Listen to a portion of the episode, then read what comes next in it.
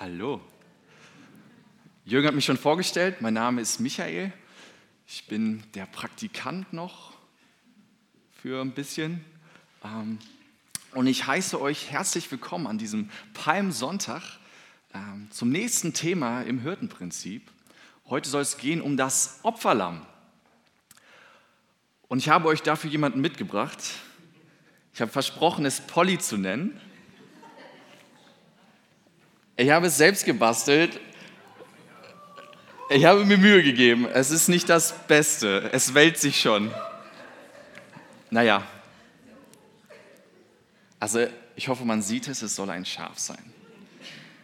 Oder vielmehr vielleicht in Fantasie auch ein Lamm. Und ich habe überlegt, wie ich heute anfangen soll. Und ich dachte mir, für alle Leute, die in den Kalender geguckt haben, heute ist Palmsonntag. Weiß jeder, was Palmsonntag genau passierte? Oder warum dieser Sonntag Palmsonntag heißt? Die, die es wissen, können mal vielleicht Handzeichen geben. Ach, doch einige. Die Jugend nicht. Als ich klein war und ich gehört habe, es gibt einen Sonntag und dieser Sonntag heißt Palmsonntag, dann dachte ich immer an so eine Insel mit zwei Palmen und eine Hängematte und es ist warm und man hat irgendwie so ein bisschen Urlaubgefühl. Palmsonntag, dabei geht es aber um was ganz anderes. Als ich dann gefragt habe, irgendwelche Erwachsenen, wo ich wusste, die wissen das, da sagten sie mir, es geht um den letzten Sonntag vor Ostern. Und damit beginnt etwas Cooles, sage ich mal. Eine Woche, die auch Karwoche genannt wird oder Stille Woche oder Heilige Woche oder wie man es auch nennen mag. Und es ist, würde ich mal behaupten, die wohl wichtigste Woche im Leben von uns allen. Im Leben von jedem, den ihr hier trefft und hier draußen trefft. Und warum, das werde ich in dieser Predigt und das werden wir auch in den nächsten Predigten hören. Und ich werde damit heute anfangen. Als ich gefragt habe, worum es geht beim Sonntag, erzählte man mir folgende Geschichte.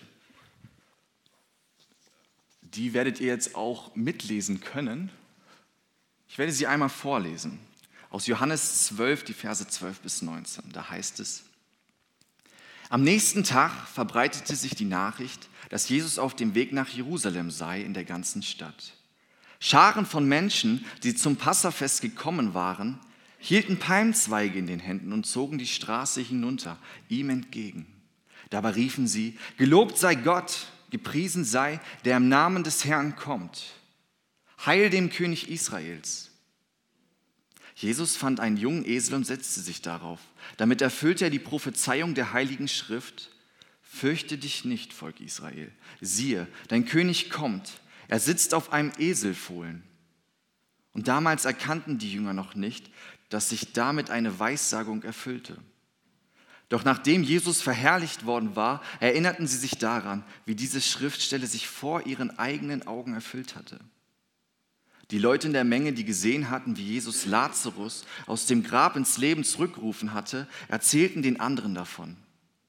Das war der Hauptgrund, warum so viele ihm entgegenzogen, weil sie von diesem großen Wunder gehört hatten, das er getan hatte. Da sagten die Pharisäer zueinander: So bewirken wir nichts. Seht doch, die ganze Welt läuft ihm nach.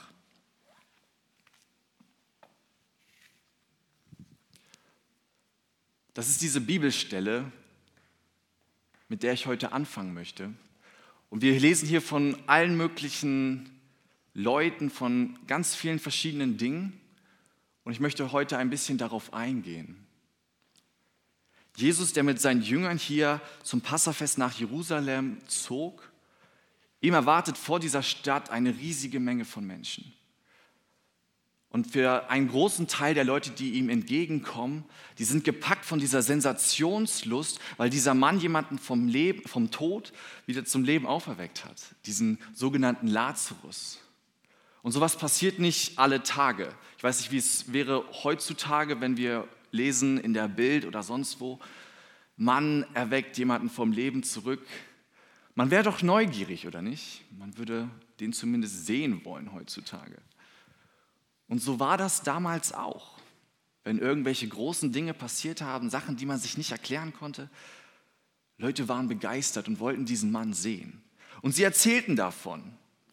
Und damals war das bei den Juden so, sie wussten, dass sie hatten so gewisse Prophezeiungen und suchten quasi oder erhofften sich diesen Messias. Und damals war Jerusalem noch besetzt von den Römern und sie waren nicht ganz frei. Und für diese Menschen, die gehört haben, da kommt jemand, der solche Wunder tun kann, die sahen in ihm diesen erhofften Erlöser, diesen Befreier. Und sie empfingen ihn mit einem Psalm, vom Psalm 118. Da heißt es, Herr, errette uns doch, oder Hosianna. Herr, gib doch Gelingen. Gepriesen sei, der im Namen des Herrn kommt. Wir segnen euch, die ihr zum Haus des Herrn gehört. Dieser Psalm war ein Psalm, den ein jüdischer Junge damals auswendig lernte, weil dieser immer bei Tempelveranstaltungen gesungen wurde. Es war auch ein Psalm, den man einem Feldherr sang oder den man ihm entgegenrief, wenn er von einer Schlacht siegreich nach Hause kam. Also es war ein Psalm, den die Leute kannten, jüdischer Herkunft. Und sie empfingen Jesus hier als diesen Gesalbten, als diesen Messias, als diesen verheißenen Erlöser. Und für sie war es nur noch eine Frage der Zeit, bis er sie aufrufen würde zu den Waffen, damit sie die Römer und die Welt ein bisschen besiegen können und diese Gottesherrschaft aufrichten können. Für sie war er wirklich nur ein weltlicher Eroberer und Herrscher. Und sie nahmen Palmzweige mit. Ich habe mich immer als Kind gefragt, was das soll, weil man dann immer mehr dieses Asterix und Obelix bei den Ägyptern hat, dass sie dem Pharao zuwedeln. Hier legten sie das ihm quasi vor die Füße. Es war der rote Teppich quasi der damaligen Zeit. Denn Palmen waren damals heilige Bäume. Sie wurden so zum Beispiel Göttern, wie man im Geschichtsunterricht gelernt hat, wie dem Apollon geweiht. Und es war ein Bild schlechthin für Leben und für Sieg. Und gerade bei den Israeliten für Unabhängigkeit und dem siegreichen König. Und somit war das eine enorme Provokation für die Römer damals, dass da einer einzieht nach Jerusalem und die Leute empfangen ihn quasi wie dieser König, der jetzt kommt. Und ich meine, die Römer waren ja nicht doof, die wussten auch, dass das ein bisschen komisch ist. Und es war nicht nur eine Provokation für die Römer, sondern auch für die jüdischen Anführer der damaligen Zeit, für die Pharisäer. Und ich mag diese Stelle, weil es so eine dramatische Ironie ist, dass sie sagen, hey, seht doch, alle Welt läuft ihm nach. Und sie wussten gar nicht, dass sich das bewahrheitet. Wir lesen genau im 20. Vers, den habe ich leider nicht mit drauf, dass bei diesem Passafest selbst Leute dabei waren, die keine Juden waren. Also man sieht, da geht es schon los, dass Leute zusammenkommen, die nicht mehr von diesem Volk sind, sondern dass sich diese Nachricht ausbreitet. Alle Welt läuft ihm nach. Und jetzt kommt das, was ich als Kind überhaupt nicht verstanden habe. Warum reitet Jesus auf einem Esel? Weiß nicht, ich bin groß geworden mit Ritterbüchern und Pferden und was weiß ich nicht was. Und wenn doch irgendeiner kommt, der Rang und Namen hat, dann ist das ein weißes Ross. Und er sitzt drauf und er strahlt etwas aus. Und weiß ich nicht, wie man das so kennt, so Prinz Charming-mäßig. Und Jesus reitet auf einem Esel. Der Esel, ich komme vom Dorf. Ich weiß nicht, ob ihr schon mal auf dem Dorf wart oder Tiere gesehen habt, außer hier im Tierpark. Der Esel ist, und ihr wisst es wahrscheinlich sogar besser als ich, ist ein Arbeitstier oder ein Nutztier, wenn überhaupt noch. Ich weiß jetzt nicht, in Deutschland, ich komme vom Dorf, ich habe, glaube ich, noch nie einen Esel auf dem Dorf gesehen, nur im Nachbardorf. Ja, Esel. Es heißt hier, dass sich eine Prophezeiung erfüllt, die Jesus hier ja, was Jesus hier macht, indem er mit einem Esel einreitet. In einem anderen Buch, in Sacharja, heißt es: Juble laut, du Volk von Zion. Freut euch, ihr Bewohner von Jerusalem. Seht, euer König kommt zu euch. Er ist gerecht und siegreich. Und doch ist er demütig und reitet auf einem Esel. Ja, auf dem Fohlen eines Esels, dem Jungen einer Eselin. Der Esel war damals das Zeichen schlechthin für einen gewaltlosen Friedenskönig. Jemand, der kam in friedlicher Absicht, der nicht irgendwie Groll hegte oder was auch immer. Und es war zugleich auch der Anspruch, den Jesus selber setzte, dieser Messias zu sein, dieser Gesalbte, dieser rechtmäßige König quasi. Wenn also ein Herrscher kam auf einem Pferd, dann kam er in kriegerischer Absicht. Ritt er auf einem Esel, dann war es eine friedliche Absicht. Und das wussten die Juden damals. Und dennoch haben sie nicht verstanden, was Jesus eigentlich vorhatte. Und dennoch haben sie erhofft, dass er sie wirklich befreit und diese Römer aus ihrem Land schmeißt. Und dass er wieder die Grenzen aufrichtet und dass sie wieder ihr Land wiederhaben. Sie haben sich wirklich erhofft, dass dieser Jesus Israel von ihrem Leid befreit, von dieser Verfolgung, von dieser Entwürdigung, von dieser Verachtung. Sie erhofften sich wirklich diese Gottesherrschaft. Und sie verstanden diese Befreiung nicht, die er eigentlich vorhatte. Für sie war es eine nationale Befreiung oder einen Frieden, den er aufrichtet. Jesus kam nicht, um Menschen oder Unterdrücker zu besiegen, sondern etwas ganz anderes zu tun. Doch bevor ich darüber rede, möchte ich euch nochmal das größere Bild ein bisschen beschreiben. Dazu habe ich eine Frage. Gibt es hier jemanden, der ein Schlachter ist oder ein Metzger? Kein? Ich habe gehört, und ich dachte, derjenige weiß es besser, dass wenn man ein Lamm schlachtet, dass das für 10 Personen reicht zum Essen. Ungefähr. Ich habe gehört beim Passafest, das habe ich in einem Kommentar gelesen und ich kann es kaum glauben. Ich möchte euch nur trotzdem mal die Zahl sagen, weil das irgendwie diesen Blickwinkel zeigt, dass das schon viele Leute waren. Bei so einem Passafest wurden ungefähr 250.000 Lämmer geschlachtet. Ich kann mir das gar nicht vorstellen und ich glaube auch nicht, dass das unbedingt stimmt, sage ich mal. Weil das würde heißen, bei 10 Personen pro Lamm, das sind 2.500.000 Menschen, die dort waren.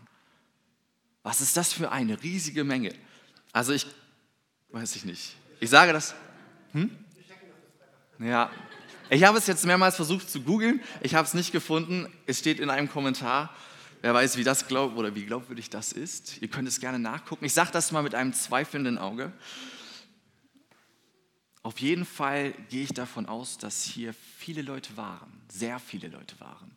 Und von all diesen Leuten hat keiner verstanden, was Jesus eigentlich vorhatte. Dass er etwas Größeres tun wollte, als die Juden zu befreien. Und ich habe mich gefragt, wie muss sich Jesus gefühlt haben, in einer gigantischen Menge, die ihn alle feiern wie so ein Popstar, wie so ein Superstar und keiner versteht das eigentliche Ziel oder diese eigentliche Absicht, die Jesus hatte.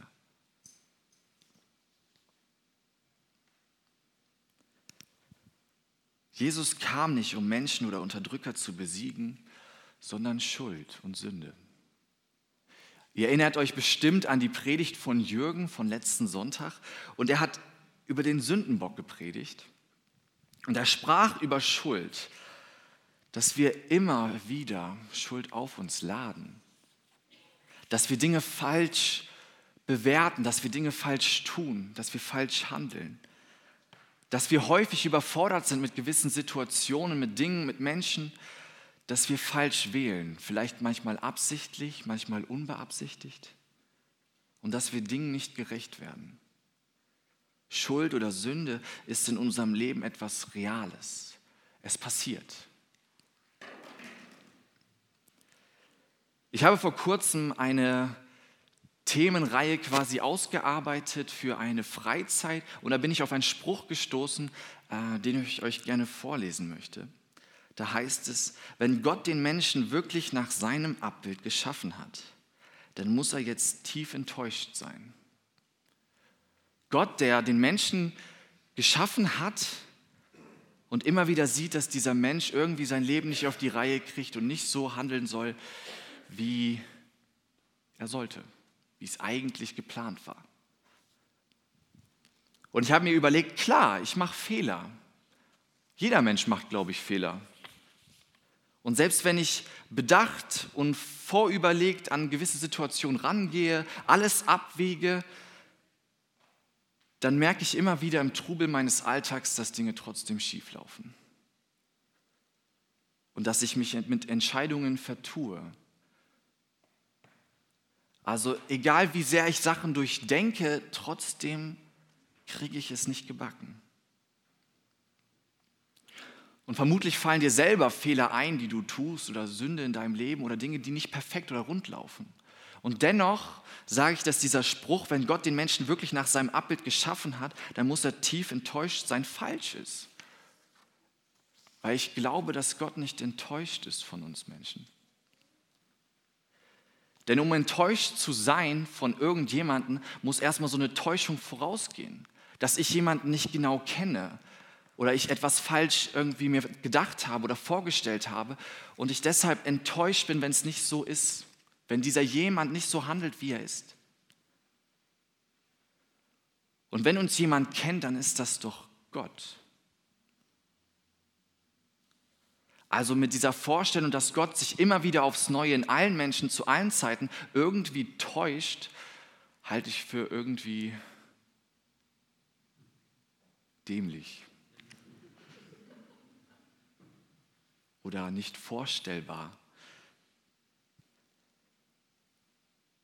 Ich stelle es mir so vor, als Jesus damals einritt auf diesem Esel Jerusalem entgegen mit der Absicht, etwas zu tun und für Schuld und Sünde zu sterben. Da hatte er all diese Menschen vor sich, selbst seine Jünger, die nicht verstanden haben, was er eigentlich vorhat, obwohl er mit ihnen gelebt hat. Und er sah, dass die Menschen nicht perfekt waren. Und er wollte trotzdem diesen Weg gehen. Und er hat sich trotzdem dafür entschieden. Dass wir nicht perfekt sind, ist gut. Denn ich glaube, Gott ist im Umgang mit dem Menschen in dieser Beziehung eher so ein geduldiger Optimist als ein ewig Enttäuschter. Und er war sich seiner Situation, als er nach Jerusalem kam, als dieses, worauf ich jetzt eingehe, dieses Opferlamm, war er sich durchaus bewusst, dass er sterben würde für uns Menschen. Diese Unperfektheit ist letztendlich das, was mich an Gott und Bibel und Christentum eigentlich begeistert. Wenn wir in der Bibel lesen, lesen wir immer wieder von großen Leuten und von Menschen, in denen Gott seine Hoffnung gesteckt hat und die es trotzdem irgendwie nicht hingekriegt haben. Wir haben hier einmal Abraham, der zweifelte, Mose, der Ausreden suchte, um den Gotteswillen nicht irgendwie durchsetzen zu müssen, um sich zu entziehen. David hatte eine Affäre und tötete sogar, um sie Frau zu haben, mit einer Kriegslist, also nicht er selber persönlich. Jonah lief weg, die Jünger stritten sich, wer der Größte und Beste war. Einer seiner Jünger hat ihn sogar verraten, Petrus verleugnete ihn und die Jünger schliefen sogar ein, als Jesus mit ihnen beten wollte oder mit ihm zum Beten gegangen ist. Und trotzdem will Gott Geschichte mit uns schreiben.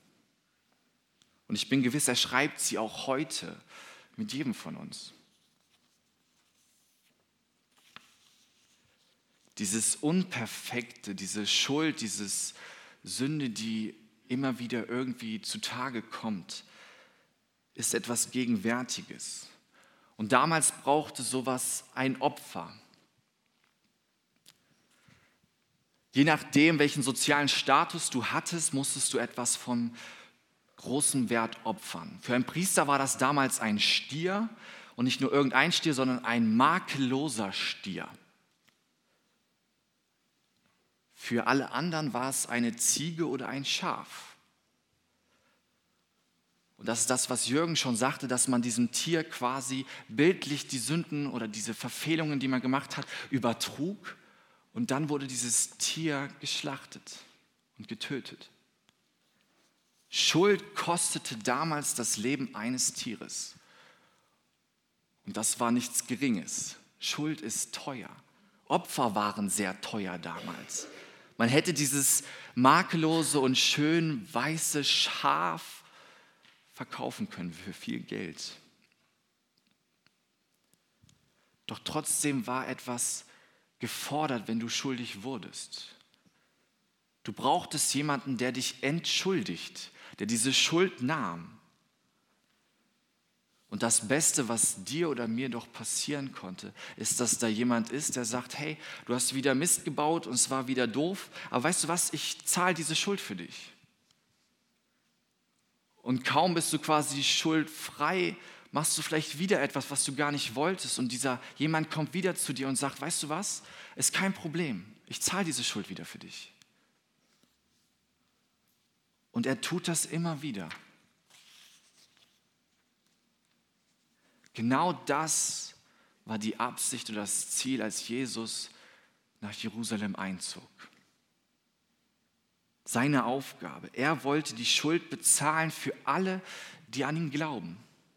Mit dem Wissen, dass wir es nicht verdient haben oder verdienen können. Und dass wir trotzdem immer wieder versagen.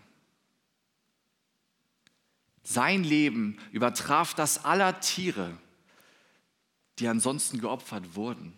Und durch sein Opfer nahm er unsere Schuld, die von gestern, die von heute und die von morgen. Und durch sein Opfer ist es nicht mehr nötig, irgendwelche Tiere zu opfern oder andere Opfer darzubringen. Er wollte das. Wahrscheinlich erinnert ihr euch jetzt noch an die anderen Predigten oder an die ganze Reihe. Er wollte das für alle dummen Schafe tun. Er wollte das für alle verlorenen Schafe tun. Und er ging dieser Aufgabe entgegen wie so ein Herrscher, wie so ein König, wie so ein Löwe, um dann letztendlich als ein weißes und makelloses Lamm, das eigentlich unschuldig ist, zu sterben. Er war das weißeste Schaf unter uns schwarzen Schafen und er wollte dies als Sündenbock. Er wollte deine Schuld tragen. Er ist dieses Opferlamm. Und er tat das, um unsere Schuld zu tilgen und uns diese Befreiung zu geben, Beziehung zu ermöglichen. Und so zog Jesus vor tausenden Jahren mit dem Wissen, dass er sich geben wird für viele Menschen, als dieses ultimative Opfer, als dieses Opferlamm, der gerne sein Leben gab für alle, die ihre Schuld sehen und loswerden wollen. Was das aber genau bedeutet und wie das für uns genau aussieht und warum das die wichtigste Woche wohl im Leben von jedem Einzelnen von uns ist, das sehen wir oder hören wir am Freitag. Oder in den nächsten Tagen. Amen.